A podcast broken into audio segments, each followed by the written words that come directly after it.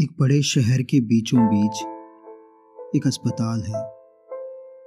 वो अस्पताल उसके इर्द गिर्द रास्ते और उस बड़ी सड़क को अवॉइड करता हूँ।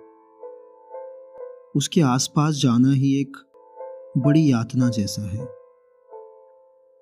एक लंबे अरसे तक तो वो अस्पताल, सब कुछ ख्वाब में नज़र आता रहा। जी भी करता कि एक बार हो आऊँ वहाँ, जाकर देख आऊँ उस जगह को। ऐसा लगता जैसे कुछ छूट गया है वहाँ, पर जाने की हिम्मत ही नहीं कर पाया कभी। मृत्यु पर मेरा विश्वास नहीं था। कुल सत्रह अठारह साल का रहा हूँगा मैं।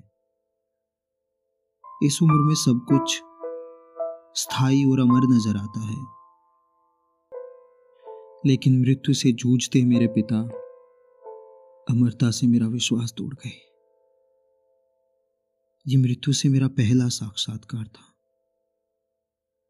उन दिनों में हर पल, हर लम्हा उन्हें मैंने बूढ़ा होते हुए देखा, उन्हें कमज़ोर होते हुए देखा।